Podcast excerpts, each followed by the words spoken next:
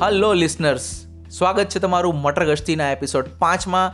હું છું જયેશ અધ્યારુ. અને હું છું ચારમી સોની. આ વખતના એપિસોડની મસાલેદાર ચર્ચા ચાલુ કરીએ. એ પહેલાં આપ સૌનો thank you thank you thank you કારણ કે અમારા પોડકાસ્ટને તમે લોકો આમ દસેય આંગળીએ ઓવારણા લઈને દસે દસ આંગળીમાં ટચાકા ફૂટે એવી રીતે વધાવી રહ્યા છો અને તમને બધાને મજા પડી રહી છે.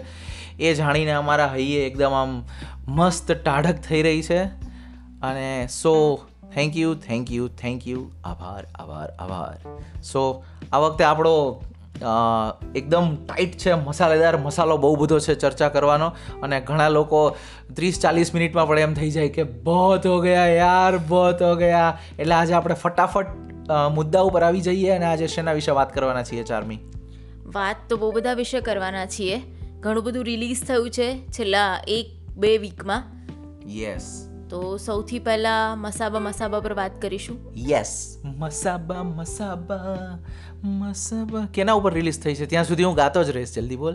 Netflix Netflix yes Netflix and chill તો મસાબા મસાબા એટલે નામ ઉપરથી ઘણા બધા લોકોને જેને ખ્યાલ નહીં હોય એને પણ આવી ગઈ હશે કે ભાઈ આ નીના ગુપ્તા અને ખાસ તો નીના ગુપ્તાની દીકરી મસાબા ગુપ્તા ઉપર બેઝડ કંઈક મસાલો છે. હા. ફ્રેન્કલી મેં આ વેબ સિરીઝ આવીને એની પહેલાં એનું ટ્રેલર પણ નહોતું જોયું.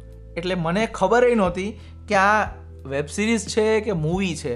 અને જો ધારો કે વેબ સિરીઝ છે, તો આ શું ડોક્યુમેન્ટરી છે કે ડોક્યુ ડ્રામા છે કે શું છે? મને કશી જ ખબર નહોતી. મને ખાલી એટલી અપેક્ષા હતી કે આ કંઈક એવું છે કે જે નીના ગુપ્તા અને એની દીકરી મસાબા એ બંનેની લાઈફ ઉપર કંઈક છે. પણ આમ આટલું ઇઝી બ્રીઝી અને કૂલ ને એકદમ હળવું ફૂલ હશે એવી ખબર નહોતી. એટલે ફટાફટ એક જ બેઠકે મેં તો અડધી રાત્રે જાગીને બિંજ વોચ કરી નાખ્યું. તારી તારી બાજુ શું આલમ હતો? અરે મેં પણ જ્યારે જોયું ત્યારે ટ્રેલર તો મેં પણ નહોતું જોયું પહેલાં. અને પછી જ્યારે સાંભળ્યું ત્યારે ખબર પડી કે હા આ એના વિશેની કોઈક સ્ટોરી છે મસાબા અને નીના ગુપ્તા પરની. તો મને એવું થયું કે બાયોપિક હશે મસાબાની. અને મોસ્ટલી કારણ કે બંને જ્યારે શરૂઆતનું જોયું ત્યારે એવું જ લાગ્યું કે ઓબ્વિયસલી બંને આવે છે ઘણા બધા રિયલ કેરેક્ટર્સ છે અંદર. અને સાથે સાથે બધા જે સેલિબ્રિટીઝ છે એ પણ સેલિબ્રિટીના ફોર્મમાં જે લોકોનો કેમિયો છે. મસાબા પોતે ડિઝાઇનર જ ફેશન ડિઝાઇનર જ એને બતાવવામાં આવી છે. હા જે રિયલ લાઈફમાં છે. નીના ગુપ્તા પણ એક્ટ્રેસ જ છે. એમાં પણ અને ઓબ્વિયસલી અને બહુ સારી એક્ટ્રેસ છે. ઓબ્વિયસલી એટલે જોઈને એવું જ લાગ્યું કે એવું હશે. પણ જેમ જેમ એટલે વાંચ્યું એના વિશે ને સ્ટોરી થોડી આગળ જોઈ એટલે ખ્યાલ આવ્યો કે આ રિયલ કેરેક્ટર્સ છે પણ સ્ટોરી ફિક્શનલ છે. હા એટલે જેને વધુ થોડા ટેકનિકલ શબ્દોમાં કહીએ તો એ રિયલ કેરેક્ટર્સનું ફિક્શનલાઇઝ વર્ઝન છે. આપણે ત્યાં એ કન્સેપ્ટ બહુ લોકોએ અજમાયો નથી. વિદેશોમાં બહુ બધી વાર અજમાવાઈ ચૂક્યો છે, જેમ કે એનું સૌથી જાણીતું છે અત્યારે મને યાદ આવી રહ્યું છે એવું એક્ઝામ્પલ છે ધ બિગ બેંગ થિયરી કે બિગ બેંગ થિયરી આખી ફિક્શન સિરીઝ છે, પણ એમાં છાશવારે એવા એવા લોકો આવતા રહે કે જે હોય રિયલ લાઈફ કેરેક્ટર્સ જે એઝ ધેમસેલ્વ્સ જ આવે અને એ એક આખા ફિક્શનલ એક ફિક્શનલ ચિત્રમાં એક ફિક્શનલ સેટઅપની અંદર એન્ટર થાય. સેમ વે અહીંયા તે જે કહ્યું એમ કે ભાઈ નીના ગુપ્તા એક્ટર છે, એની દીકરી મસાબા છે. મસાબા પોતે ફેશન ડિઝાઇનર છે. નીના ગુપ્તાના કોઈની સાથે લગ્ન થયા છે જે હસબન્ડ અત્યારે ક્યાંક બીજે રહે છે અને નીના ગુપ્તા મુંબઈ છે એનું પાછું રેફરન્સીસ આવ્યા કરે છે. પણ એની આજુબાજુ એ લોકોએ મસ્ત રીતે જેલ થાય એવી રીતે એક કાલ્પનિક સૃષ્ટિ પાછી ઊભી કરી છે. અને એમાં પાછા વચ્ચે વચ્ચે રિયલ લાઈફ કેરેક્ટર્સ અને રિયલ લાઈફ એનેકડોટ્સ આવતા રહીએ. તો that is that is good કે એ લોકોએ મસ્ત રીતે ડિરેક્ટર સોનમ નાયરે મસ્ત રીતે બધું જેલ કર્યું છે. પણ ના, પણ વાળી વાત કરીએ તો બધા લોકોને એવું લાગે કે આ રિવ્યૂ કરવા બેસે ને એટલે આ લોકોને પણ તો પહેલાં આવી જાય, એટલે પણ આવે એટલે નેગેટિવ વાત આવે. પણ આપણે નેગેટિવ વાતને હમણાં થોડીક વાર સાઈડમાં મૂકીએ, કારણ કે આ સિરિયલ વિશે વાત કરવા માટે બહુ બધી પોઝિટિવ વાતો છે. તો આર યુ સ્ટાર્ટિંગ ફર્સ્ટ કે હું પહેલાં વાત કરું પોઝિટિવ ના ના તું સ્ટાર્ટ કર. હું સ્ટાર્ટ કર? પણ લેડીઝની સ્ટોરી છે સો લેડીઝ ફર્સ્ટ નો નો નો એ જરૂરી નથી. હા લેડીઝની સ્ટોરી છે અને એ જ મને સૌથી વધારે ગમ્યું છે. હવે તું કે જ છે તો ચાલ હું જ સ્ટાર્ટ કરી દઉં છું. તમે સ્ટાર્ટ કરી દીધું છે તો પ્લીઝ પ્લીઝ ઓકે તો મને સૌથી વધારે ગમી એની થીમ એટલે થીમ દેટ મીન્સ કે કેરેક્ટરના જે બધા સેન્ટ્રલ કેરેક્ટર્સ છે એ બધા ફિમેલ છે. એટલે સ્ટોરી ઓબ્વિયસલી મસાબાની છે એટલે એ તો છે જ. એની સાથે સાથે નીના ગુપ્તાની આસપાસ પણ આખી સ્ટોરી ફરે છે. એટલે એ પણ છે. એના આખા ફ્રેન્ડ સર્કલ છે એનું જે પણ ડિઝાઇનર ગ્રુપ છે એ બધા જ ફિમેલ છે. અને જે મેલ્સ છે તો ખાલી સપોર્ટિંગ કાસ્ટ તરીકે આમ પેલા ભભરાવ્યા હોય એવી રીતે છે. બાકી બધા જ અને સ્ટ્રોંગ ફિમેલ કેરેક્ટર્સ છે. ફિલ્મ કમ્પેનિયન વાળી રિવ્યુઅર છે ને સુચારિતા ત્યાગી. એણે જો આનો રિવ્યુ મેં જોયો નથી એણે કર્યો છે કે નહીં પણ જો એણે આનો વીડિયો રિવ્યુ કર્યો હોય ને તો એની સ્ટાર્ટિંગમાં પેલા ડાન્સ કરે છે એની પ્રથા છે કે female tales female stories women tell women હા બસ એવું જ એવું જ. એટલે એ ગમ્યું મને સૌથી વધારે. કે એવી અને એકદમ હળવી ફૂલ સ્ટોરી છે. કંઈ વધારે તમારે મગજ ચલાવવાનું નથી. જસ્ટ એક પેલું ફિક્શન ડ્રામા ટાઈપનું છે કે બેસો ને જુઓ ને. સાથે સાથે વધારે મજા એટલા માટે આવે કે પેલા રિયલ લાઈફ કેમિયોઝ બધા જે સેલિબ્રિટીઝ છે દર થોડી વારે તમને સ્ક્રીન પર દેખાય વચ્ચે વચ્ચે. એટલે એના કારણે થોડી મજા આવે સ્ટોરીમાં એટલે મારા માટે તો બસ આટલા પ્લસ પોઈન્ટ છે. ઓકે મારા માટે પણ છે. બાય ધ વે લિસનર્સ કૃપયા ધ્યાન દે. કે સિગરેટ જેમ હાનિકારક છે એમ જો તમે આ અમે જેની વાત કરી રહ્યા છે એ કન્ટેન્ટ જોયા વગર અમારું પોડકાસ્ટ સાંભળશો તો તમારા માટે સ્પોઇલર્સનું હાનિકારક અસર જોવા મળી શકે. એટલે જો ન જોઈ હોય તો કાં તો જોઈ લો અહીંથી અટકાવી દો અને કાં પછી આગે બઢો યાર હવે. ક્યાં સ્પોઇલર સ્પોઇલર હવે? હા તો મારી વાત કહું તો મને આ સિરિયલમાં જે સૌથી વધુ સૌથી પહેલું જે ગમ્યું હોય એ એનું એ એની લાઇટ સ્ટોરી એની જે ઇઝી બ્રીઝી કંઈ બહુ સ્ટ્રેસફુલ નહીં. ઘણા લોકોએ જો ડાર્ક હમણાં જોયું હોય ને તો એ લોકો એન્ટીડોટ તરીકે આ જોઈ શકે કે ભાઈ જાજુ આમાં મગજ ચલાવવાનું નથી એકદમ હળવી ફૂલ છે. બીજું મને જે ગમ્યું એ એનું fictionalise version of real life જે મેં હમણાં બિગ બેંગ થિયરીના એક્ઝામ્પલથી આપ્યું એને જો બીજા સાર્કેસ્ટિક વેમાં કેવું હોય તો આપણી મોટાભાગની બાયોપિક્સમાં હોય છે એવું હિન્દી બાયોપિક્સમાં કે જે રિયલ લાઈફ લોકોનું ફિક્શનલાઇઝ વર્ઝન હોય છે જે હમણાં આપણે થોડાક અઠવાડિયાઓ પહેલાં ગુંજન સક્સેનામાં જોયું કે જેમાં ઉમેરેલા ફિક્શનલના ફિક્શનના અટામણથી ખુદ એરફોર્સને વાંધો પડી ગયો અને રિયલ ગુંજન સક્સેનાની જે સાથીદાર હતી એને પણ વાંધો પડી ગયો પણ એમાં આપણે લાંબા નથી જતા. બીજું મને અહીંનું એક્ઝામ્પલ એવું સૂજે છે કે અહીંયા જેને બહુ માસ્ટરફુલ્લી કર્યું હોય ને આપણામાં, ગુજરાતી ભાષામાં, તો એ તારક મહેતા છે. એમણે જે ચિત્રલેખામાં વર્ષો, દાયકાઓ સુધી જે ચલાવીને દુનિયાના ઊંધા ચશ્મા, એમાં એમણે આ પ્રયોગ એટલો સફળતાપૂર્વક કર્યો છે કે હું તો એમનું આમ સલામી આપું છું એકવીસ તોપોથી કે ક્યાં રિયલ તારક મહેતા આવે અને ક્યાં રિયલ તારક મહેતા પૂરા થાય અને એમનો કાલ્પનિક માળો શરૂ થાય એ તમને ખબર જ ના પડે એટલું અદ્ભુત રીતે જેલ થઈ ગયું હોય. અને તમે જો એની સાથે વહેતા હો એની વાર્તા પ્રવાહની કે એની સ્ટોરી ટેલિંગની સાથે તો તમને પાછી એ ખબર પણ પડી જાય. છતાં તમને એ એ વસ્તુ તમે ઇગ્નોર કરી અને એમની સાથે તમે સેલ કરવાનું ચાલુ કરો એ જ વસ્તુ કંઈક અંશે અહીંયા થઈ છે. બીજું એક મને આ ગમ્યું એમાં મધર ડોટરનો જે બોન્ડ છે કે કેવી મસ્ત ઇન્ડિપેન્ડન્ટ વેમાં મા દીકરી બંને જીવે છે કે એ પોતાની ટર્મ્સ ઉપર લાઈફ જીવે છે એકબીજા ઉપર પોતાના અભિપ્રાયો થોપતી નથી પોતે જે ઈચ્છે છે એવું જ સામેની વ્યક્તિ કરે એવું પણ નથી ઈચ્છતી. ફોર એક્ઝામ્પલ એક સિક્વન્સમાં દીકરી એવું કહે કે ભાઈ હું ઘર છોડીને જવા માગું છું. તો બીજી કોઈ સિચ્યુએશન હોય કે બીજી કોઈ વેબ સિરીઝ કે મૂવી કે વોટ હોય તો એક મેલોડ્રામા રે યાર તું છોડીને જાય ને એમાં આખો એક મેલોડ્રામેટિક સીન ક્રિએટ થઈ જાય. ઓવરઓલ પણ તમે જુઓ તો જ્યારે શરૂ થાય છે જ મસાબાના ડિવોર્સથી પણ એ લોકોએ ડિવોર્સને એટલી બધી પેલી મેલોડ્રામિક ડ્રામેટિક રીતે નથી લીધું. અને ઓબ્વિયસલી એને શોક લાગે છે એને ફીલ થાય છે એ દુઃખી છે બધું છે. પણ એનું પેલું રોના ધોના અને આખું એના કારણે બધું ડ્રાસ્ટિકલી ચેન્જ થઈ જાય ને આમ પેલું દારૂમાં ડૂબીને રડવા માંડે ને એવું કોઈ સીન કે એવું કશું જ નથી. પણ એક વિઝ્યુઅલ ડ્રામા હતો તે માર્ક કર્યું.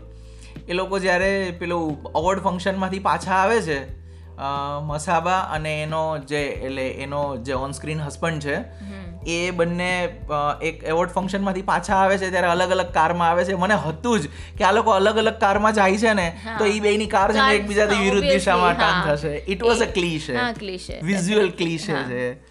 અને બીજું એક મને ગમ્યું એનું હ્યુમર કે એ ફોર્સફુલ હ્યુમર નથી બહુ ડાયલોગ્સવાળું હ્યુમર પણ નથી અને બહુ સિટકોમ પણ નથી.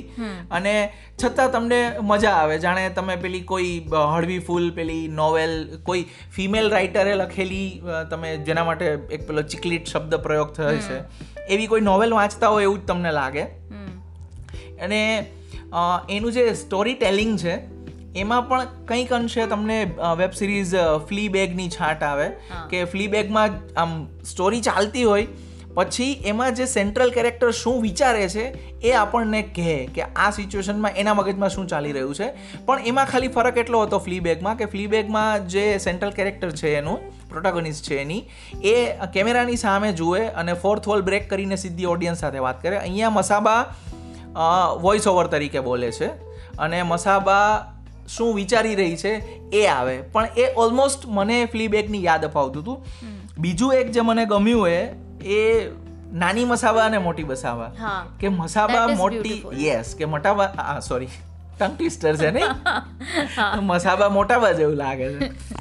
એટલે એક મોટી એકત્રીસ વર્ષની મસાબા એની અંદર એક નાનકડી આઠેક વર્ષની નાની બાળકી છે અને એ ગમે ત્યારે સજીવન થઈ જાય. એટલે એ ઇરિટેટ થઈ હોય તો પણ આવી જાય બોર થઈ હોય તો પણ આવી જાય એકને એક ઉપદેશો સાંભળતી હોય તો પણ આવી જાય અને એને આમ એકલા મોકળાશવાળી જગ્યા મળે તો આમ જેવો પોતાના ઘરનો દરવાજો બંધ થાય અને મોટામાંથી તરત જ નાની થઈ જાય. એ it was a good transition એનું તમે ઇન્સ્ટાગ્રામ જોશો તો એ ટબુડી પણ મસ્ત ગોતી આવ્યા છે. એકદમ તમને એવી જ લાગે. અને સિન્સ કે રિયલ મસાબા છે એ નીના ગુપ્તા અને વિવિયન રિચર્ડ્સની દીકરી છે એટલે એનામાં પેલા જે એના ફીચર્સ એ ટાઈપના છે.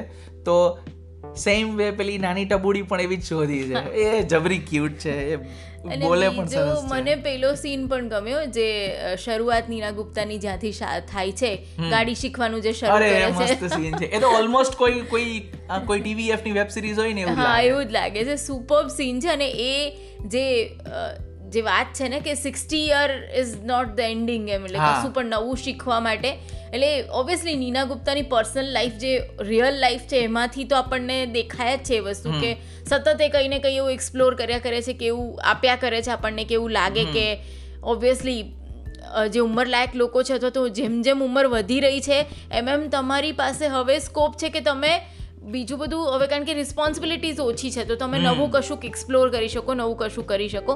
તો આમાં પણ એ જ વસ્તુ એમણે કેરી ઓન કરી છે ને આમાં પણ એટલે એ વસ્તુ કદાચ રિયલ છે એમ એ ખાલી ફિક્શન નથી એમના માટે. એટલે એ ગમ્યું મને. પણ નીલા ગુપ્તામાં તો મેં ફેસબુક ઉપર કકડાટ કાઢ્યો હું અહીંયા પણ કાઢીશ ઓડિયો વર્ઝનમાં પણ કે આપણા ફિલ્મવાળાઓ ડફોળ છે કે જે નીના ગુપ્તા જેવી અદ્ભુત ટેલેન્ટેડ અભિનેત્રીનો સારો ઉપયોગ કરતા નથી અને સારા રોલ આપતા નથી. અને એમની ટેલેન્ટ જે બહુ બધા લોકોની વેડફાઈ રહી છે એવી રીતે આમની પણ વેડફાઈ રહી છે. અને કદાચ મને એવું લાગ્યું કે આ પેઇન કદાચ રિયલ લાઈફમાં નીના ગુપ્તાને પણ છે. એટલા માટે જ એ આખો એક ટ્રેક લીધો છે એમણે કે લોકો એમને ઇગ્નોર કરતા હોય એને સારા રોલ ના આપતા હોય. ઇવન ફરાહ ખાનનો આખું જે એમાં કેમિયો કર્યો છે એમાં પણ એ ટ્રેકમાં છે. પછી એ વારે ઘડીએ ચોખવટ કરે કે ભાઈ હું દિલ્હીમાં નથી હું તો મુંબઈમાં જ રહું છું અને મને આપો અને it's a it almost a meta thing right meta પણ એવું જ છે કે રિયલ લાઈફની વસ્તુ ઉપર કંઈક કોમેન્ટ હોય કંઈક મજાક હોય મેટા હ્યુમર હોય તો મજાક હોય. મેટા હ્યુમરની વાત નીકળી છે તો બધા કેમિયો જેમાં જેમાં છે આખી વેબ સિરીઝમાં એ પણ બધા મેટા હ્યુમરથી ભરપૂર છે અને આપણે આમ મસ્ત જોતા રહી જઈએ કે એક ફરાહ ખાનનો જેમ મેં કહ્યું એનો કેમિયો છે પછી એક મિથિલા પાલકરનો એકદમ પેલો છે પછી કિયારા અડવાણીનો કેમિયો છે. કોઈ રહી જાય છે હજી? ગજરાજ રાવ. ગજરાજ રાવ. ગજરાજ રાવ વાળી તો આખી બધાઈઓની સિક્વન્સ જ લઈ લીધી છે લોકોએ. અને એ પણ ગજરાજ રાવે અદ્ભુત છે. અને ખુદ સોનમ નાયર આવે છે. હા. એ આ સિરીઝની ડિરેક્ટર છે. આનું પેલું ટાઇટલ સિક્વન્સ એ કલરફુલ એકદમ બનાવી છે સારી. એમના જે જૂના ઓલ્ડ જે પિક્ચર્સ છે અને જે વિડીયોઝ છે એ નાખ્યા છે. પ્લસ મસાબાની પોતાની ડિઝાઇન્સ છે એનો યુઝ કર્યો છે. ઇટ ઇઝ રિયલી ગુડ અને બીજું આ સિરીઝ જોવા પાછળનું બીજું એક કારણ એ પણ છે કે ખાલી છ જ એપિસોડ છે અને બધા નાના નાના છે એટલે મારે જે નવી સિરીઝ ચાલુ કરતા પહેલા જાણે પેલું લાઈફ લોંગ કમિટમેન્ટ આપતા હોય એવું પેલું દ્વિધા થાય છે ને કે યાર એક તો આનો એક એક એપિસોડ પંચાવન મિનિટથી સવા કલાકનો છે પાછા દસ એપિસોડ છે ને એવી પાછી ચાર સિઝન છે. એટલે એ પણ છે કે બીજી season નું લટકણિયું કશું છે નહીં આમાં.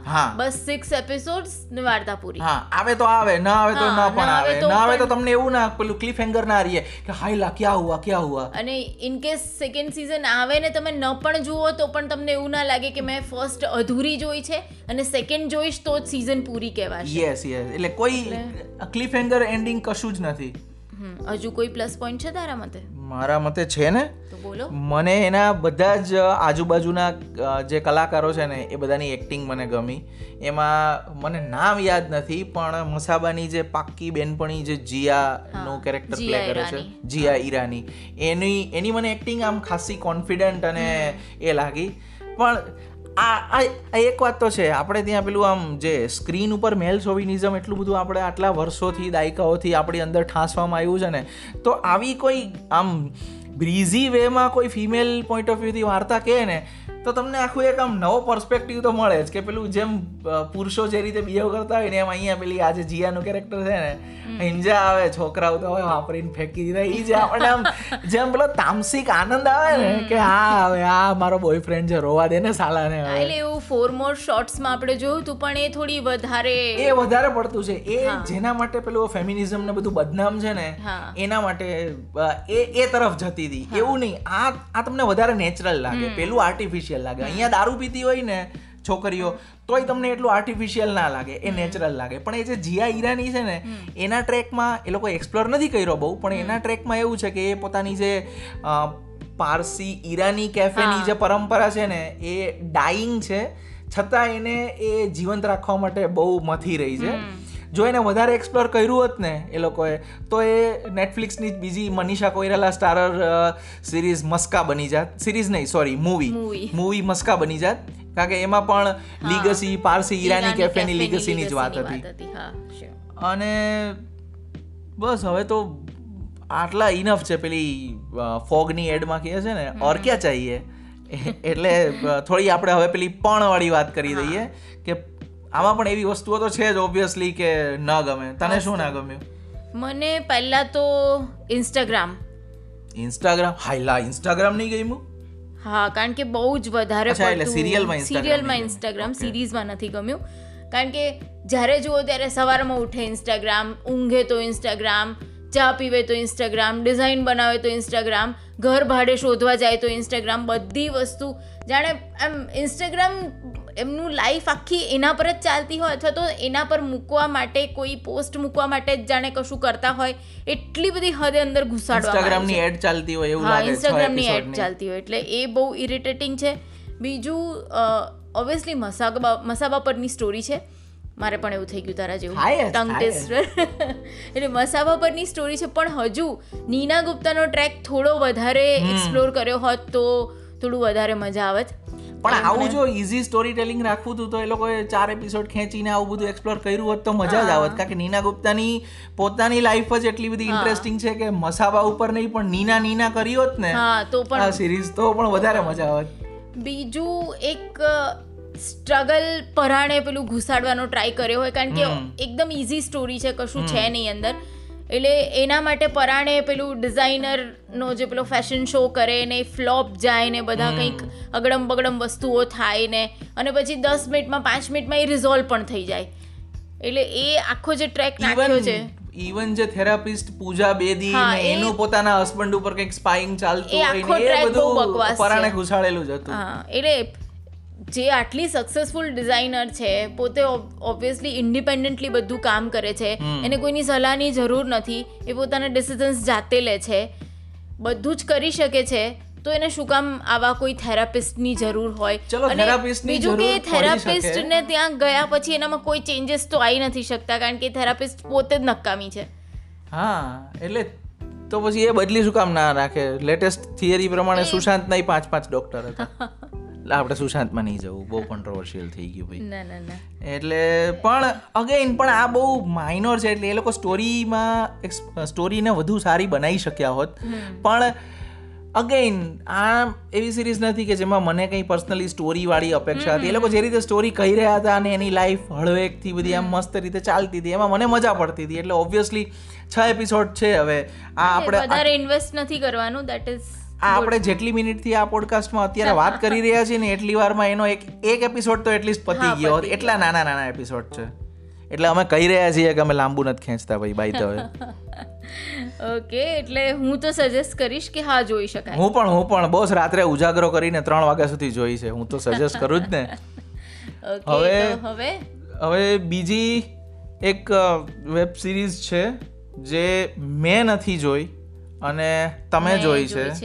એનું નામ છે આશ્રમ. આશ્રમ. આશ્રમ જય હો બાબા કી. જય હો. આશ્રમ છે જપનામ જપનામ એવું બધું બોલે છે આશ્રમ. ટ્રેલર જોયું મેં એનું અને પ્રકાશ જાની છે એટલી મને ખબર છે. એમએક્સ પ્લેયર ઉપર આવી છે એટલી ખબર છે. આપણો બોબીડો છે મને ખબર છે. અમ- અમારો બોબી બોબી નાઇન્ટીઝમાં અમે જુનાગઢમાં જોરદાર હતા બધા બોબી બોબી બધા બરસાત આવ્યું ત્યારે બધા બરસાત અને ખાસ તો સોલ્જર બધા બોબીના એટલા પ્રેમમાં હતા ને મસ્ત વાળ બધા વધારે ને માસ્તર બધા આમ વાળ પકડીને કે આ બધા જટિયા કપાઈને આવજે તું બધા બોબીના વેમમાં ના ફરતો. અને બધા બધા ક્રિકેટ રમતી વખતે ફાસ્ટ બોલ ફેંકાઈ જાય ને તો એક અમારો શબ્દ પ્રયોગ હતો આસ્તે બોબી. એટલે બધા એવું કે આસ્તે બોબી. પણ આ એ બોબી નથી હા? આ એ બોબી નથી? 90s વાળો બોબી નથી? તો આ તો બાબા છે. આ બાબા છે બાબા છે. અને આનું નામ આશ્રમ જે મને એવું આશ્રમ અને આસારામ સાથે કંઈક પન કર્યો હોય એવું મને લાગી રહ્યું છે પણ હવે એમાં શું છે તો તું જ વધારે કે તો ખબર પડે. એટલે સ્ટોરી આખી છે પેલા પાખંડી ઢોંગી બાબાઓ બધા સાથે તમે રિલેટ કરી શકો એને તમે આશારામ સાથે રિલેટ કરી શકો તમે નિત્યાનંદ સાથે રિલેટ કરી શકો તમે પેલા રામ રહીમ બાબા રોકસ્ટાર બાબા. સ્ટાર બાબા એની સાથે રિલેટ કરી શકો એની સાથે વધારે રિલેટ એટલા માટે કરી શકો કે બેકડ્રોપ જે છે આખું એ હરિયાણાની આસપાસનું છે. અયોધ્યામાં શૂટ થઈ છે આખી સિરીઝ. એટલે અને ત્યાંની બોલી ને બધું જ આવે છે. સાથે પેલા જે આશ્રમમાંથી જે પેલા બધા કંકાલ બધા હાડપિંજરો જે મળ્યા હતા આ બાબાના આશ્રમમાંથી એવો પણ ટ્રેક આમાં છે. અચ્છા. અને તો કંઈક પેલું થોડુંક નિઠારી જેવું થઈ ગયું. હા એવું પણ થઈ ગયું.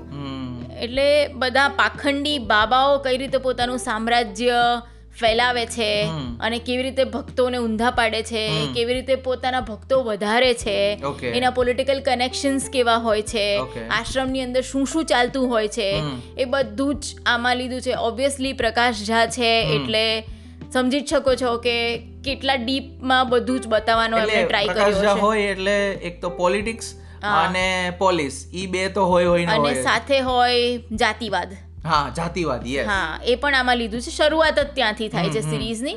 બેઝિક એવી રીતે છે એક થ્રિલર સસ્પેન્સ પણ છે આમાં કે એક છોકરી નું મર્ડર થતું બતાવે છે જેનું કનેક્શન કંઈક આશ્રમ જોડે છે. અને એને કદાચ આશ્રમના લોકોએ જ મારી નાખી છે.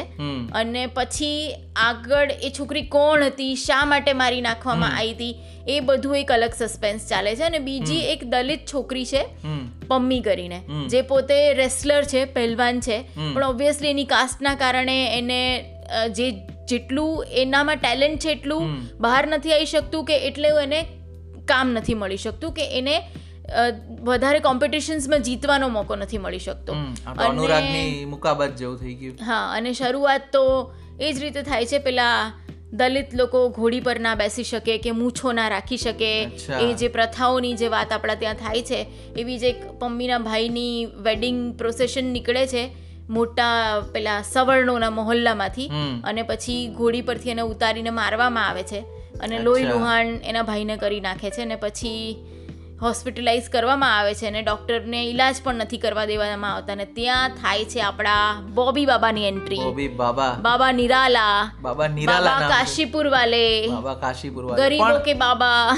પણ આ તે આજે જાતિવાદ વાળું ડિટેલિંગ કર્યું ને એ મને આમ જાણીને મને થોડો આનંદ થયો કે કોઈ મેઇન સ્ટ્રીમમાં આવેલી કોઈ કૃતિમાં જાતિવાદની આટલી ડિટેલ્ડ વાત કરાઈ હોય કે જે આપણે આપણી રિયલ લાઈફમાં જોતા હોય જે આપણા અનફોર્ચ્યુનેટલી આપણા મેઇન સ્ટ્રીમ સિનેમાને કશું જ પડી નથી જેમ આપણા મેઇન સ્ટ્રીમ મીડિયાને પડી નથી. એટલે કોન્ટ્રોવર્સી ક્રિએટ કરે અને રિયલ લાઈફ સાથે રિલેટ કરે એવું બધું જ છે આ સિરીઝમાં ઇન્ડિયન મેન્ટાલિટી છે કે એમાં એવું એક પેલું પણ છે કે ઇન્ડિયન્સ જ્યારે વિશ્વાસ કરવા માંડે છે ને એટલે પછી ઘોડા પૂરાઈ જાય છે.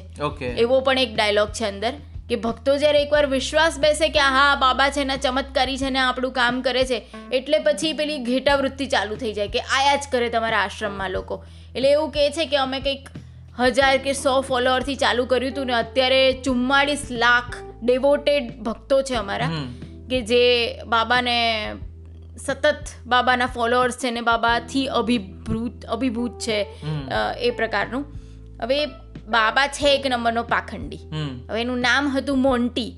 અને પછી એમાંથી એ જાતે બની બેઠેલો બાબા છે. આવી જ રીતે બધા. દલિતોનો એનો એક બે જગ્યાએ ઉદ્ધાર કરીને એવું મનાઈ ગયું કે ભાઈ બાબા તો બહુ મહાન કામ કરે છે. મોન્ટી ફેલ્ડ એક્ટર નતો ને? ના. કોઈ મોટા સુપરસ્ટારનો દીકરો હોય ને પછી ચાઇલો નહીં એટલે બાબા. એવું કઈ નથી ને? તું ક્રોસ કનેક્શન્સ ના બેસા ના હું મેટા મેટા શોધવાની ટ્રાય કરું છું ના, આમાં. મસાબા પછી. પણ આમાં આમાં પેલી જે મલયાલમ એક મૂવી આવી હતી ફહદ ફાઝિલની ટ્રાન્સ નામની એમાં આખું એક સ્પિરિચ્યુઅલ ગુરુ કઈ રીતે લોકોની માથે ભૂરકી છાંટે છે એની આખી એક સિસ્ટમેટિક પ્રોસેસ બતાવી હતી. એવું આમાં કઈ છે? ના એઝ જ એક્ઝેક્ટલી સિસ્ટમેટિક પ્રોસેસ નથી પણ ઘણું બધું છે. એટલે એ પ્રોસેસ પણ છે કે આવી રીતે એક બે દલિતોને સપોર્ટ કરે એક બે પેલા લોકોને સપોર્ટ કરે અને એ લોકોનો ઉદ્ધાર કરે એટલે એવું લાગે. આમાં કોઈ ચમત્કાર નથી બતાવ્યો બાબાનો. પણ લોકોને મદદ કરવાની એની પ્રવૃત્તિ એની વૃત્તિ પછી આશ્રમમાં વૃદ્ધાશ્રમ ચાલતો હોય છોકરીઓ માટેની હોસ્ટેલ ચાલતી હોય કોલેજીસ ચાલતી હોય અને બધામાં ફ્રીમાં તમે ભણી શકો ફ્રીમાં રહી શકો. એટલે એ પ્રકારની પછી હોસ્પિટલ્સ ચાલતી હોય જ્યાં ફ્રીમાં ઈલાજ થતો હોય એ બધી પ્રવૃત્તિઓ કરી કરીને લોકોને ભક્ત બનાવવામાં આવે છે. અને બીજું આખું જે રોબિનહુડ ટાઈપનું હા ઓલમોસ્ટ એવું. અને બીજું જે આખું ઊભું કર્યું છે એમાંથી એવું સમજાય કે બે પ્રકારના લોકો આશ્રમની આસપાસ ફરે છે એટલે અથવા તો બાબાની આસપાસ છે.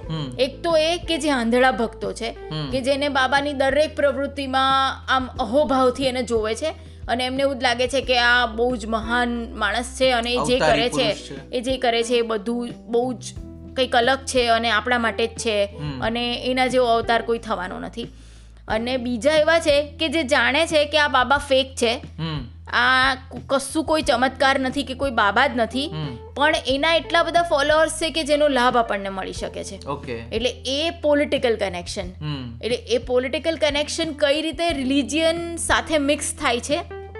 અને શા માટે આપણે ઘણીવાર રિયલ લાઈફમાં પણ જોઈએ છે કે મોટા મોટા બાબાઓના આશ્રમમાં રાજનેતાઓ પહોંચે છે એને દર્શન કરે છે અને પગે લાગે છે અને એ જે આખું ગણિત હોય છે એના પાછળનું એ ગણિત અહીંયા બતાવ્યું છે. કે કેમ પહોંચે છે એમને શું લાભ મળે છે એમાંથી પોલિટિકલ એ બધું બતાવ્યું છે. અને બીજું એ કે જે માણસ ત્રીજી પ્રકારના છે આ બે પ્રકારના નથી. જેને કોઈ પોલિટિકલ લાભ નથી કે જે ભક્ત પણ નથી. અને જે સવાલોની નજરોથી જોવે છે એને આઉટરાઇટલી રિજેક્ટ કરી દેવામાં આવે છે. કાં તો આશ્રમમાં એને પ્રવેશ નથી આપવામાં આવતો અથવા તો એ શ્રદ્ધા નથી ધરાવતા એ નાસ્તિક છે એવું પુરવાર કરવાનો જે પ્રયત્ન થાય છે જે રિયલ લાઈફમાં અલ્ટિમેટલી જે જોખમી લાગે એવા માણસોને દૂર રાખે કે આ તો આપણી સિસ્ટમ ક્રેશ કરી શકે. હા.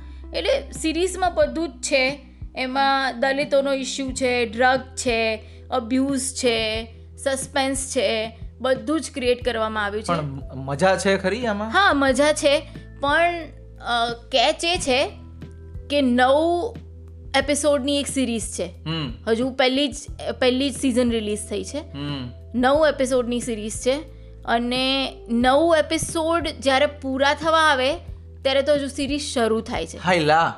એટલે શરૂઆતમાં એવું બતાવવામાં આવે છે કે જે પેલી દલિત છોકરી છે પમ્મી જે જે બાબાની ભક્ત બની જાય છે અને આવીને આશ્રમમાં રહેવા લાગે છે એ પહેલા જ એપિસોડમાં જે આશ્રમની પેલી વોર્ડન હોય હોસ્ટેલની એને ધોકાથી મારી અને એને પતાવી દે છે. હવે એ શેના માટે પતાવે છે? એ આપણને એવું થાય કે નવમા એપિસોડ સુધીમાં એનો આખો જે સસ્પેન્સ છે એ ખુલશે. પણ એ સસ્પેન્સ ખુલતું જ નથી. અને હજુ તો સિરીઝ જસ્ટ સેટિંગ થયું છે નવું એપિસોડમાં તો હજુ તો સેટઅપ કરવામાં આવી છે સિરીઝ હવે આગળનું જે સિઝન ટુ આવશે એમાં બધા રાસ ખોલશે એવું હજુ કહેવાઈ રહ્યું છે. એટલે પ્રકાશ શાહ બહુ નિરાતે સ્ટોરી કહી રહ્યા છે. એ પૂરેપૂરી વેબ સિરીઝના ફોર્મેટનો યુઝ કરવાના મૂડમાં છે. ઓકે એટલે થોડી લાંબી છે સિરીઝ થોડી અમુક જગ્યાએ કંટાળાજનક છે પણ ઘણું બધું સારું છે. સિરીઝમાં કેટલા દરેક એપિસોડની ઓલમોસ્ટ લંબાઈ કેટલી? ફોર્ટી ફાઈવ મિનિટ્સનો એક એપિસોડ છે. ઓછામાં ઓછો. એટલે તમારે સારો એવો ટાઈમ ઇન્વેસ્ટ કરવો પડશે અને બીજી સિઝન જોવાની તૈયારી પણ રાખવી પડશે. અચ્છા એટલે બે સિઝન તો પાકી બે સિઝન તો પાકી જ છે કારણ કે જ્યારે એપિસોડ નવમો પૂરો થાય છે ત્યારે એમાં સેકન્ડ સિઝનનું ટ્રેલર પણ આવી જાય છે પાછળ. કે એમાં શું શું બતાવવાના છે. એ પણ આવી જાય છે. થોડું મને જે ગમ્યું છે સિરીઝ ટૂંકમાં ગમે એવી હોય બોબી બાબાને કામ અરે બોબી બાબાને કામ મળતું રહેશે. બોબી દેવલ રોજગાર યોજના હા. બીજું મને જે ગમ્યું એક તો આખું જે ઘણીવાર એવું કહેવામાં આવે કે આ બાબાઓ એમ કે ભાઈ તમે આ ધર્મનું અથવા તો આ બાબાની સાથે તમે રિલેટ થયા ને પછી તમારો ધંધો ફૂલ્યો ફાલ્યો કારણ કે બાબાના આશીર્વાદથી આ બધું થયું. પણ એક્ઝેક્ટલી એવું નથી હોતું. એ કઈ રીતે થાય છે?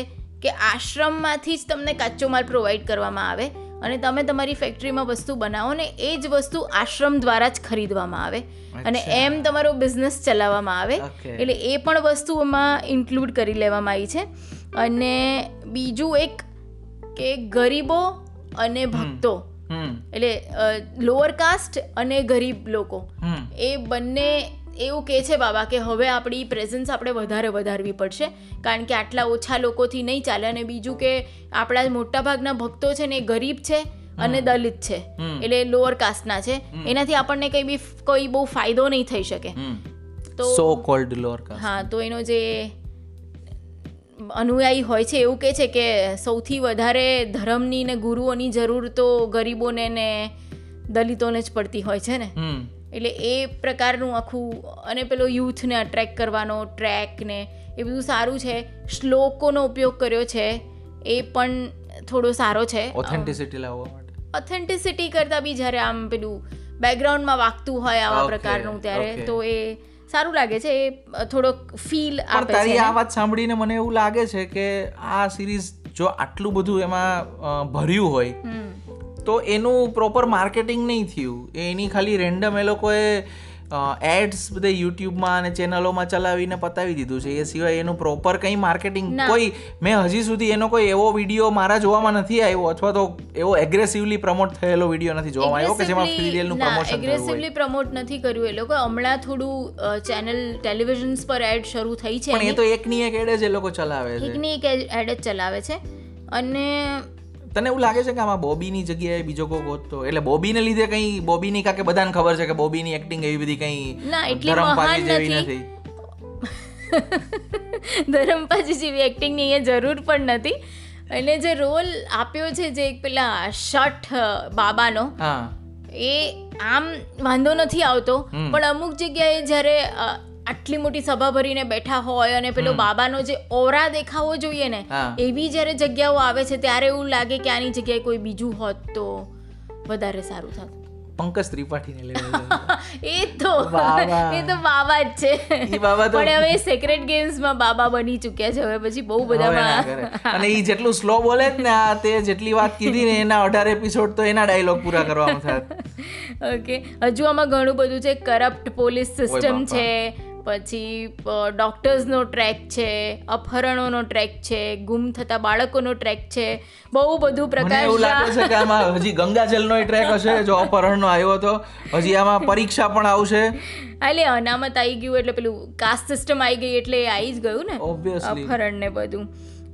બોબીની એક્ટિંગ સારી છે હજુ થોડીક થોડુંક મને થોડું એવું લાગ્યું અમુક અમુક જગ્યાએ એવું લાગ્યું કે પેલું નથી એમ પ્રોપર અટેચમેન્ટ જે એક દેખાવું જોઈએ ને જે બાબા તરીકે બહાર આવવો જોઈએ ને આખું કેરેક્ટર એટલે એને જોઈને લાગે કે આટલા કરોડો નહીં પણ લાખો વોટેવર એટલા જે લોકો છે એને એ લોકો આમ એને એ સાંભળતા હશે કે મંત્રમુગ્ધ કરી શકતો હશે એવું થોડુંક અમુક જગ્યાએ નથી લાગતું. મને તો જો કે આપણા રિયલ લાઈફના મોટા ભાગના બાબાઓને જોઈને લાગે કે આમાં લોકો કેમ અભિભૂત થતા હશે? એટલે અભિભૂત નહીં પ્રભાવિત એનો જે એનો જે સાઈડ કિક છે બાબાનો જે આશ્રમ આખો સંભાળે છે ને બધા ઇલીગલ પ્રવૃત્તિઓ જે કરે છે એ ચંદન રોય સાન્યાલ ભોપાભાઈ કરીને ભોપા કરીને એની એ છે. એની એક્ટિંગ સારી છે. એ તો બીજું એક્ટર છે. જે છોકરી જે છે પેલી લોઅર કાસ્ટની બતાવી છે પમ્મી.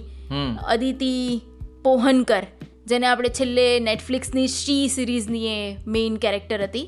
છી, મારે એ બાકી હા હા હા. એ પણ એની એક્ટિંગ પણ સારો છે સારી છે. અને બીજી પમ્મીનો ભાઈ મમ્મી. એટલે?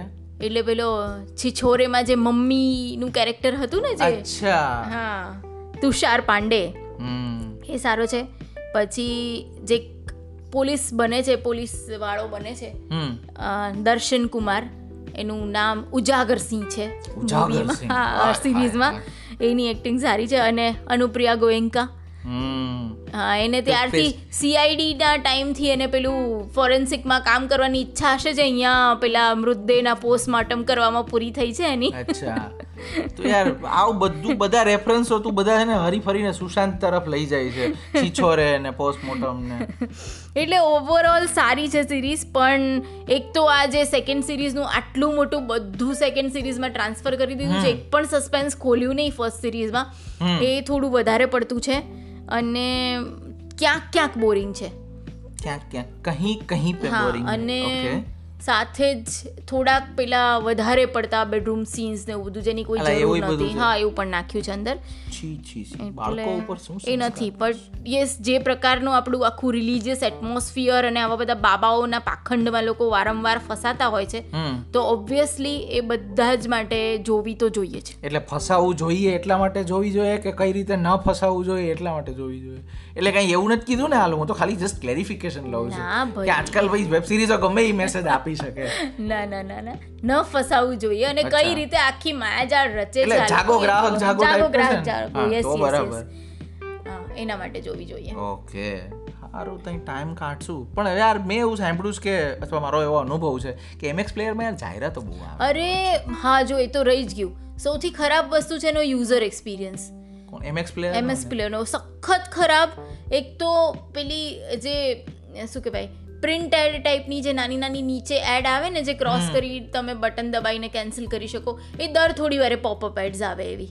અને વચ્ચે વચ્ચે ગમે ત્યારે એડ ચાલુ થઈ જાય જેમાં સ્કીપ એડ નો ઓપ્શન પણ ના હોય તમારે આખી આખી કન્ટિન્યુ જોવી પડે. તમને ઇનડાયરેક્ટલી એવું કહે છે કે ભાઈ મફતમાં તો આઈશા ઈચ મિલેંગા.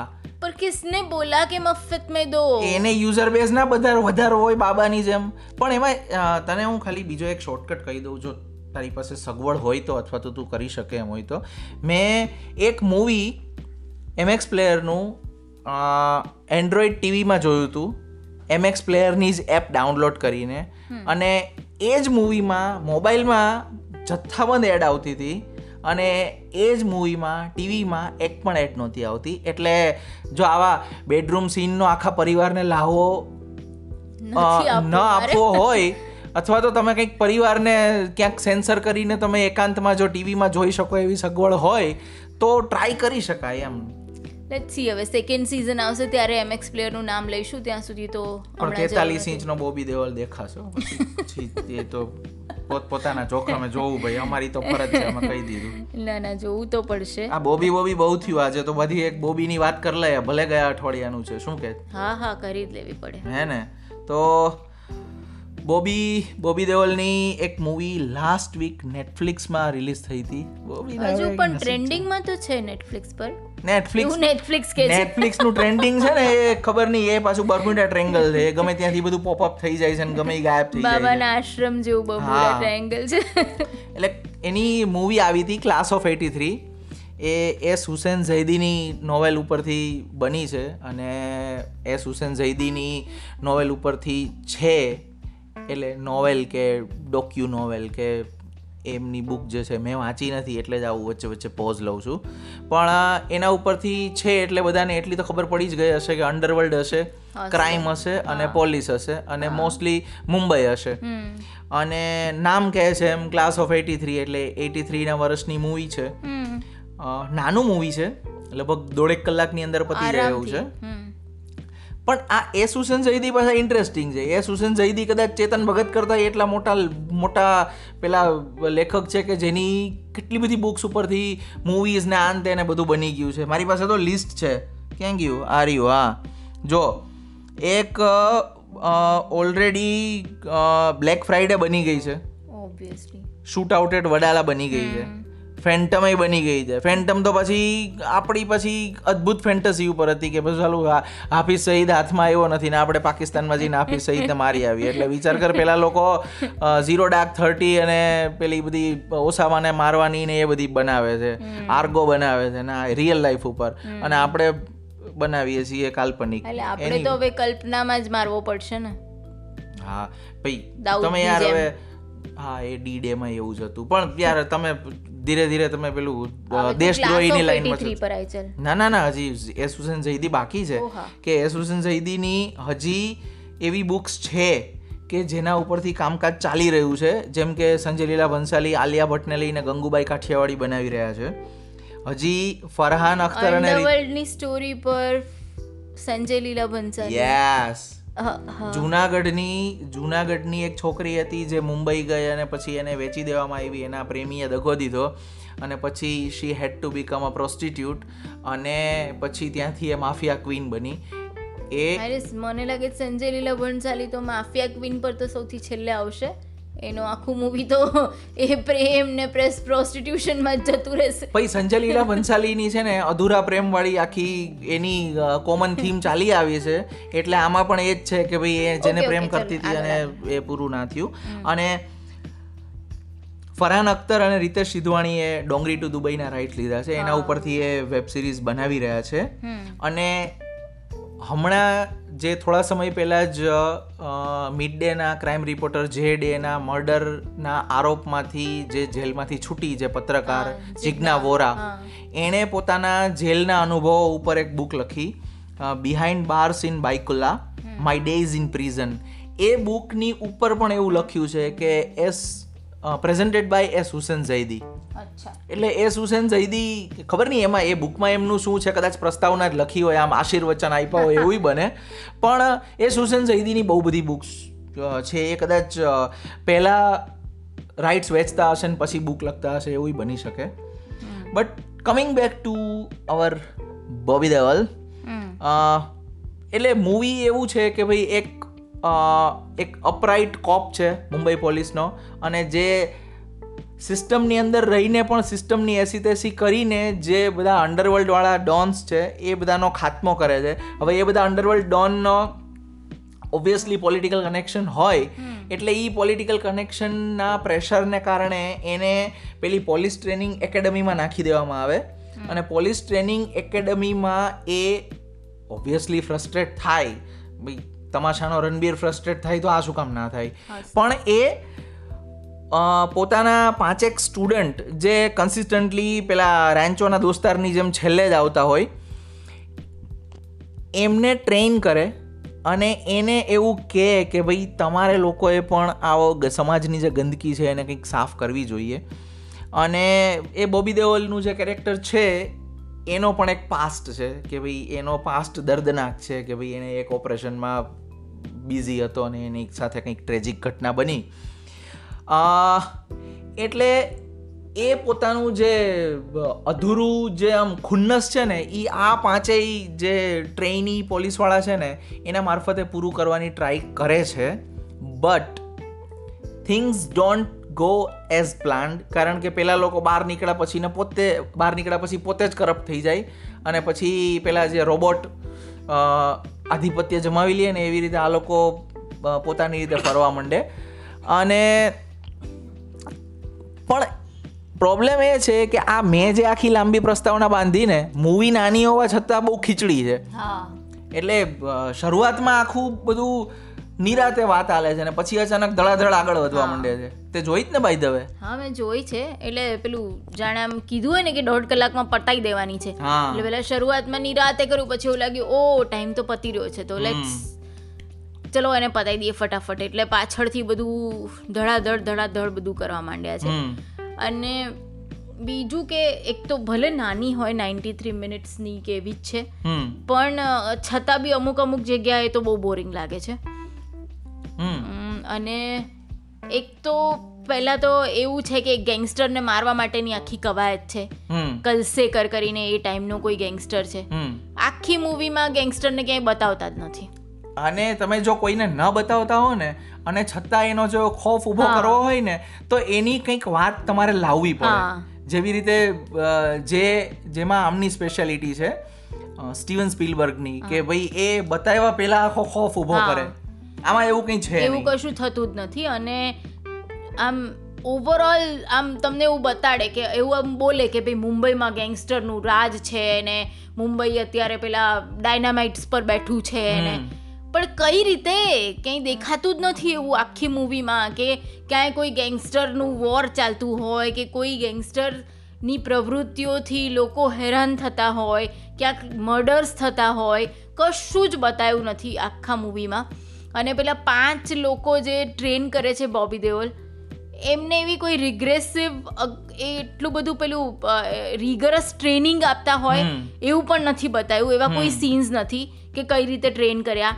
ટ્રેન કર્યા પછી એ લોકોને કલસેકર સુધી કઈ રીતે પહોંચે છે એ લોકો? કોઈ પ્લાન નહીં, કશું નહીં. અચાનકથી એનો એક માણસ એ લોકોને ત્યાં દેખાઈ જાય મુંબઈમાં અને પછી એની પાછળ દોડીને એ લોકો એને મારે ને પછી ધીમે ધીમે બીજા લોકોને મારે છે એવું કહે છે. એવું કહે છે કે અમે લોકોએ કેટલા પંચાવન એક જણાએ એન્કાઉન્ટર કર્યા અને બીજાએ પાસઠ એન્કાઉન્ટર કર્યા અને સિત્તેર એન્કાઉન્ટર પણ આરામ હરામ જો એક એન્કાઉન્ટર એ લોકોએ પ્રોપરલી બતાવ્યું હોય. એ જે તે વાત કરી ને કે એક ડોનને એ લોકો ક્યાંક કોઈક મસ્જિદની બહાર કે એવી રીતે ક્યાંક મારે છે કોઈ માર્કેટમાં રાત્રે. પણ એ એક જ ખાલી ઇવેન્ટ એવી છે એક જ શૂટઆઉટ શૂટ આઉટ એવું છે કે જે લોકો પ્રોપરલી પ્રોપર એક્ઝિક્યુટ કરેલું બતાવ્યું છે અને જે પ્રોપરલી ડિઝાઇન થયેલું છે જે ખરેખર એક સારો સીન છે આખો. સારી સિક્વન્સ છે. પણ એ પછી કશું આવતું જ નથી. ટ્રુ એ પછી કશું જ પ્રોપરલી થતું નથી. અને બીજું કે બોબી દેઓલે એ લોકોને ટ્રેનિંગ આપી હતી એને બી કેટલા વર્ષ થઈ ગયા. એ પછી એ લોકો એના ટચમાં નથી. તો બી એ લોકો યાદ રાખીને પેલાની પાછળ પડે છે અને એને મારવાનો પ્રયત્ન કરતા હોય એના બધા જમુરિયાઓને શોધી શોધીને મારે છે એને. એટલે કંઈ એટલે બોબી દેઓલ એટલે ટ્રેનિંગ ઇન્સ્ટિટ્યૂટમાંથી નીકળ્યા પછી એ લોકો બોબી દેઓલના ટચમાં છે કે કેમ? બોબી. દેઓલની દોરવણી હેઠળ કામ કરે છે કે પોતાની રીતે જ કામ કરે છે? એટલે વચ્ચેના કેટલા બધા પેચમાં તો બોબી દેઓલ દેખાતો જ નથી દેખાતો ગાયબ થઈ જાય છે. યસ તમે માર્કેટિંગ બોબી દેવલનું કર્યું. By the way I like Bobby Deol playing as his his age of role હા. રોલ ઓફ ઇઝ હેજ હા હા. Role of his his age okay એટલે એનું આમ મસ્ત એના ચહેરા ઉપર જે બધી કરચલીઓ ને સફેદ વાળ ને એની ઉંમરનો રોલ એને ભજ્યો છે એ વધારે મને ગમ્યું. બીજું એક મને એક વસ્તુ ન ગમી પણ હવે એની ફરિયાદ કરવાનો કોઈ મતલબ નથી. એક પેલું આ જે આમાં વિજિલાન્ટેઇઝમને જે ગ્લેમરાઇઝ કરે છે ને એ મને ફેક એન્કાઉન્ટરને થોડા ગ્લોરીફાઈ કરે છે. પણ હવે એને કંઈ આપણે ફરિયાદ કરવાનો કોઈ અર્થ રહેતો નથી. એક તો એક તો આપણી પબ્લિકને જોવું ગમે છે. બીજું હવે એ હવે છે ને રિયલ લાઈફ બની ગયા છે. છેલ્લા એક જ વર્ષની અંદર આપણે એવા બે મોટા કેસના બે એન્કાઉન્ટર જોયા કે જે જે એવરીબડી નોઝ કે એ ફેક એન્કાઉન્ટર છે. અને છતાં પબ્લિક એને સપોર્ટ કરતી હતી. એટલે એઝ ઇફ કે જ્યુડિશિયલ સિસ્ટમની કંઈ જરૂર જ ના હોય. એને બાયપાસ કરીને પોલીસવાળા તો પોતે જ ન્યાય તોડી નાખે. અને પબ્લિક એને પાછું ઓવરણા લઈએ કે. ના ના જે કર્યું એ સારું કર્યું. એટલે એટલે કારણ કે નઠારા લોકોને મારે. પણ હવે એ પછી લાઇન્સ બ્લર થઈ જાય. પણ હવે એની ફરિયાદ કરવાનો કોઈ અર્થ નથી. બીજું મને ન ગમ્યું એ આખી મૂવીનો જે પેલો જૂનો પેલું બતાવવા માટે જે સેપિયા ટોન આખો પેલો જે વિન્ટેજ. લુક આપવા માટે આપ્યો છે. બહુ સખત ઇરિટેટ કરે છે. કારણ કે થોડું સારું લાગે. પછી આખા મૂવીમાં સળંગ તમે એ જ ટોનમાં પેલું બતાવો છો. પીળું હળદર ને બધું નાખી દીધું હોય. પણ હવે એનોય ફરિયાદ કરવાનો કોઈ અર્થ નથી કારણ કે હોલિવૂડવાળા આ ધંધા કરે છે. હમણાં ક્રિસ હેમ્સવર્થની મૂવી આપણે જોઈ હતી એટલે આપણને ખબર છે બધાને કે એ એક્સટ્રેક્શનમાં એવું જ હતું ને એના ઉપર એ બહુ છાજિયા લેવાયા હતા. એટલે બીજું કે જ્યારે તમે એવું કહો છો કે એક એટલો મોટો ગેંગસ્ટર છે કે જેને પકડવા માટે પેલો આટલા વર્ષોથી એક પોલીસવાળો મહેનત કરે છે કે આટલા વર્ષોથી સતત એની પાછળ પડ્યો છે ને એવા એને મારવા માટે એને પાંચ માણસો ટ્રેન કર્યા છે. છતાં બી નથી થઈ શકતું તો એને પાછો સિસ્ટમમાં લાવવામાં આવે છે. ફરીથી એને એ લોકોના ઉપર બેસાડે છે કે ભાઈ તું હવે કંઈક કર આ લોકોનું આ તે. અને છેલ્લે પછી એટલી ઇઝીલી એ ગેંગસ્ટરને મારી નાખે છે કે જાણે આમ પેલા ચણા મમરા ચાવવાના હોય તો. આટલા વર્ષથી તમે શેના માટે રાહ જોતા હતા? કરી લેવું હતું ને. મૂવી તમારું પંદર વીસ મિનિટમાં પૂરું થઈ જાત. તો લોકોએ વહેલા છૂટત. પણ એ પાછો વિલન પાછો બહુ અંડરવેલ્મિંગ છે. આપણને એમ લાગે કે વિલન કંઈક નીકળશે તો તો અરે બાપ દયા આવી જાય કે વૃદ્ધાશ્રમમાંથી ભાગીને આવ્યો છે. અને મને અનુપ સોનીમાં પણ ના મજા આવી અનુપ સોનીમાં કોઈને જુહી બબ્બર સિવાય કોઈની મજા આવતી હોય એવું મને લાગે છે. એને કહીએ ભાઈ તું ક્રાઇમ ના શો સાઉધન ઇન્ડિયા જ કર સાઉધન ઇન્ડિયા નહીં પેલું શું? ક્રાઇમ પેટ્રોલ ક્રાઇમ પેટ્રોલ સતર્ક રહીએ. હા બસ એવું જ કર એ તને સૂટ કરે છે. પણ આમાં કઈ સારી વાત છે કે પછી આવું જ બધું છે? હા જે સારી વાત હતી તો કહી દીધું ને નાનું હાઈલા કહેવાય ગઈ? હા. નાનું છે સારી વાત છે મુંબઈના સીન્સ અમુક અમુક સારા લીધા છે. અચ્છા મેં બાય ધ વે એક પોડકાસ્ટમાં એવું સાંભળ્યું બીજા એક પોડકાસ્ટમાં કે એ લોકોએ મુંબઈના સીન જે વિન્ટેજ એટીઝનું મુંબઈ ક્રિએટ કરવા માટે એ લોકોએ ગ્રીન સ્ક્રીન ને એ બધાનો ઉપયોગ કર્યો હશે પણ ઓછો કર્યો છે પણ એ લોકોએ જે એકચ્યુઅલ રિયલ લાઈફ મુંબઈને કેપ્ચર કરતી જૂની ડોક્યુમેન્ટરીઝ હતી ફિલ્મ્સ ડિવિઝનની એમાં એના એના સીનનો ઉપયોગ કરીને આમાં મર્જ કર્યા છે. એટલે મરીન ડ્રાઈવનો ટ્રાફિક ને જે બધું બતાવે છે એ બધું સારા છે. એ બધા સીન સારા છે જે પેલા એના ગેંગસ્ટરના માણસને મારે છે એ વાળી જે મસ્જિદની આસપાસ વાળી એ આખી સિક્વલ સરસ છે. પ્લસ મને ગમ્યું જે આ નવા બધા પાંચે પાંચ જે ટ્રેન કરે છે બોબી દેઓલ એ બધા એક્ટર્સ નવા છે. હા બધા નવા છે. બધા કોન્ફિડન્ટ એક્ટર્સ છે. બધા કોન્ફિડન્ટ છે ને બધાની એક્ટિંગ સારી છે. અને બધા ઓલમોસ્ટ રિયલ જ લાગે છે. ઈવન એમ એમના નામ બધા વર્દે અને એવા બધા જે નામ રાખ્યા છે એ પણ એક ખાલી પેલું છે બધું વચ્ચે પેલું માસ્ટરબેશન ને અંતે બધું નાખ્યું છે ને એ બધું નોનસેન્સ છે. એ લોકોના એ પાંચ જણાના બે પર્ટિક્યુલર સીન છે. કે જે કોઇન્સિડેન્ટલી બે સીનમાં બધા ભેગા મળીને જમતા હોય છે. એકમાં એ લોકો શરૂઆતમાં કોઈ શેડી લોજ જેવું કંઈક હોય છે એમાં જમતા હોય છે. અને બીજા એક કંઈક ઈદ જેવું ઓકેશન હોય છે અને એમાં એ લોકો કોઈ જે મુસ્લિમ ફ્રેન્ડ છે એમાં એના ઘરે બધા જમે છે. અને કોઈ મુદ્દે બે ફ્રેન્ડ્સ વચ્ચે બોલાચાલી થાય છે અને વાત વધે છે. એ બે સીન ખરેખર જેન્યુઇન છે. એટલે બે સીન ઝઘડ બે ફ્રેન્ડ્સ ઝઘડતા હોય અને બાકીના એક બે જણા એને પેસિફાઈ કરવાની ટ્રાય કરતા હોય ને એકાદ ડિસઇન્ટરેસ્ટેડ હોય. અને એ આખું એ લોકોની વચ્ચેનું જે કેમેરાડ્રી છે એ બતાવી છે. એ બે સીન સારા છે. કમનસીબે આવો બોબીનો કોઈ સીન નથી. વસ્તુ એક એક એ સારું છે કે ભાઈ ગમે તેટલી રિગરસ ટ્રેનિંગ તમે લીધી હોય કે ગમે તેટલું તમને મગજમાં એવું ભરવામાં આવ્યું હોય કે તમારે એક પ્રોપર વેમાં કામ કરવાનું છે અથવા તો કરપ્શનની લાઈનથી અલગ રહીને કામ કરવાનું છે. પણ તમે જ્યારે સિસ્ટમમાં આવો છો ત્યારે એ એટલું બધું અંદર ગંદકીથી ખદબદે છે કે તમે કરપ્ટ થયા વગર રહી જ નથી શકતા. એટલે કોઈને કોઈ તબક્કે એવું આવી જ જાય છે કે તમે તમારો ગોલ ભૂલીને અલ્ટિમેટલી તમે પૈસા પાછળ દોડવા માંડો છો. અથવા પાવર પાછળ પાવર પાવર અને પૈસા બંને. યસ બાકી એટલે બાકી પછી એવું કે ભાઈ તમે જો એને વશ ના થાવ તો પછી તમે જે બોબી દેઓલનું કેરેક્ટર છે એની જેમ તમે સાઈડમાં ફેંકી દેવામાં આવે તમને. એટલે સચ મને કંઈ બહુ નવું ના લાગ્યું આખી સિરીઝમાં કારણ કે આવી ગેંગસ્ટર્સ મૂવીઝ આપણે આનાથી વધારે સારી અને હા અને વધારે જોરદાર જોઈ જ છે આપણે. વધારે સારા વિલનસ કેરેક્ટર્સ વાળી અને વધારે સારી કોપ ઓરિએન્ટેડ કે જે હા કોપ મૂવીઝ એ બધી જોઈ છે. એટલે મને કંઈ એસ જ કશું એક્સ્ટ્રા ઓર્ડિનરી ના લાગ્યું. હા બોબી દેઓલને ફરીથી સ્ક્રીન પર જોવાની મજા આવી. એસ જ એક કોપ તરીકે એટલો બધો ટફ કોપ હા ટફ કોપ તરીકે એટલો આ લોકોએ એક તે માર્ક કર્યું અજય દેવગન છે જોન અબ્રાહમ છે અને અભિષેકે કરવા જેવું હતું કે એ લોકોની એક્ટિંગની અણઆવડત છે ને એને એ લોકોએ આ પ્રકારના રોલ્સ કરી કરીને એની નીચે ઢાંકી દીધી છે કે ભાઈ આ તો ટફ માણસ છે. આના મોઢા ઉપર કોન્ક્રીટ ઉપર હાવભાવ આવે પણ આના મોઢા ઉપર ના આવે. રાઈટ એટલે આમ આર્નોડ શ્વાર્ઝનેગરની જેમ કોઈ ચહેરા ઉપર હાવભાવ જ ના આવે. એટલે એ લોકોએ એ એક કર્યું છે. બોબીએ મોડું કર્યું. એટલે બોબી બોબી બહુ થયું છે. પણ આ કોપ મૂવીને આ આ કોપ ભવનમાં પુરાવા જેવું છે સજેસ્ટ સજેસ્ટેબલ છે? હું તો નહીં કરું. નહીં? પણ નાની મૂવી છે ટ્રાય કરે તો ના ચાલે. એ તું કહી શકે. પણ એટલે જે વસ્તુ કશું અનએક્સપેક્ટેડ તમને જોવા મળે કે કશુંક એટલે ફીલ ગુડ હોય કે બીજું કોઈ ફેક્ટર હોય કે જે તમને એવું લાગે મને એવું ના લાગ્યું. અથવા કોઈ એવું નવું પાસું લાવતા હોય ગેંગસ્ટરના આપણે ક્રાઇમ નેક્સસનું. આખું તો પણ આમાં કશું જ કશું જ નવું નથી. અને નબળી પણ છે. યસ તો આઈ ડોન્ટ સજેસ્ટ સભરવાલ સાહેબ ટ્રાય કરો અને ઝેદી સાહેબ કુછ નયા લાવો. તો આપણે લોકો તો યાર ચાલીસ મિનિટમાં ફરિયાદ કરે છે કે તમે બહુ લાંબા પોડકાસ્ટ કરો છો. તો આપણે તો અત્યારે એઝ ઓફ નાવ પંચાવન મિનિટને ટચ થઈ ગયા. તો આપણી પાસે જે બીજો મસાલો છે એ આઈ ગેસ આપણે નેક્સ્ટ એપિસોડ માટે પેન્ડિંગ રાખીએ. રાઈટ કારણ કે લાઈફ બ્યુટીફુલ છે એમ લાંબી પણ છે એટલે આપણે મટર ગશ્તી કરવા માટે નવી મોકળાશ મળતી રહેશે. ચોક્કસ ચોક્કસ. હે ને? તો આપણે અહીંયા જ જરાક લોકોને આ મસાબા મસાબા પછી પછી આશ્રમ? આશ્રમ અને ક્લાસ ઓફ એટી થ્રી આ ત્રણ જોવાની આપણે મોકળાશ આપીએ.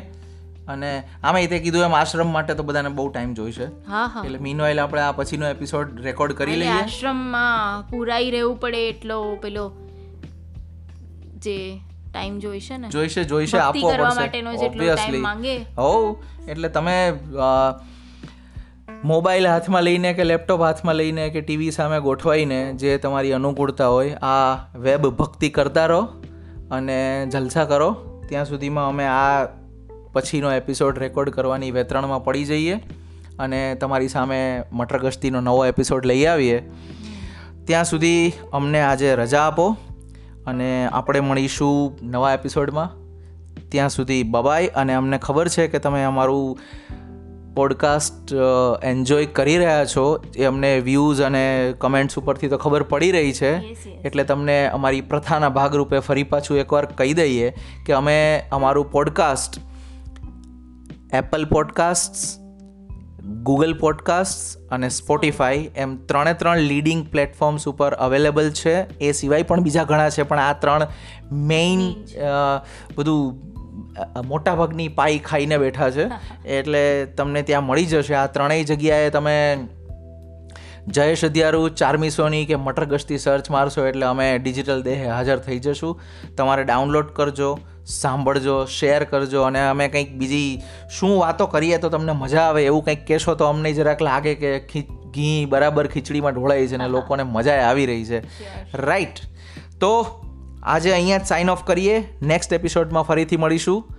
તો ત્યાં સુધી લાઈફ ઇઝ બ્યુટીફુલ મટર ગશ્તી કરતા રહો. Bye bye bye bye bye bye bye bye